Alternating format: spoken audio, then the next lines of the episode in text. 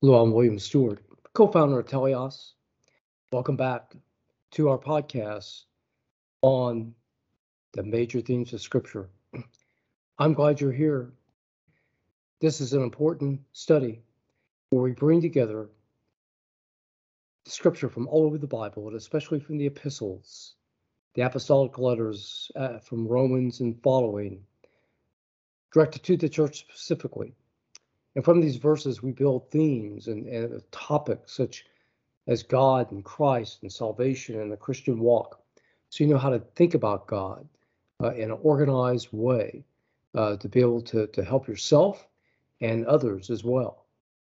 This is what we call a, a theology or a study of God, specifically a biblical theology, because we're just using scripture itself and not other traditions from specific theologians like Calvin or Augustine or from denominations. Not that those aren't can't be important, but what we want you to get primarily out of this course, this is really a self-inclusive course, is what the Bible says itself, and you can branch out yourself uh, from there. Please go to the website, uh, which will be at, at, the end of the um, podcast, and uh, uh, go to the podcast look, or the website, get the notes, leave a comment, uh, leave a question. We'll try to address this with you and look at the disclaimer as well. We're in the middle of the section on the Christian walk.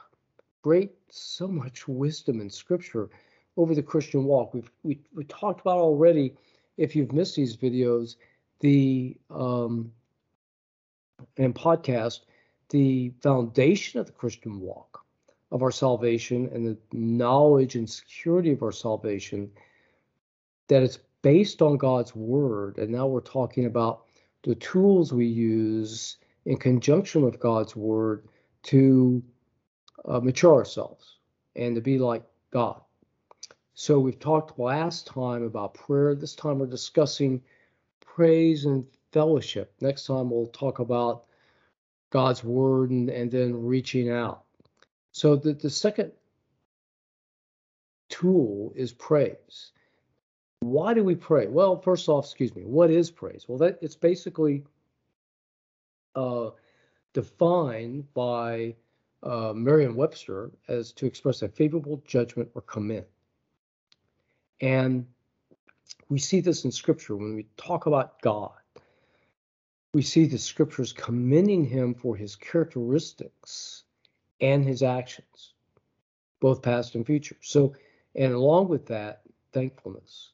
So when we praise, we express back to God a knowledge and gratitude for his attributes and um, what he his actions.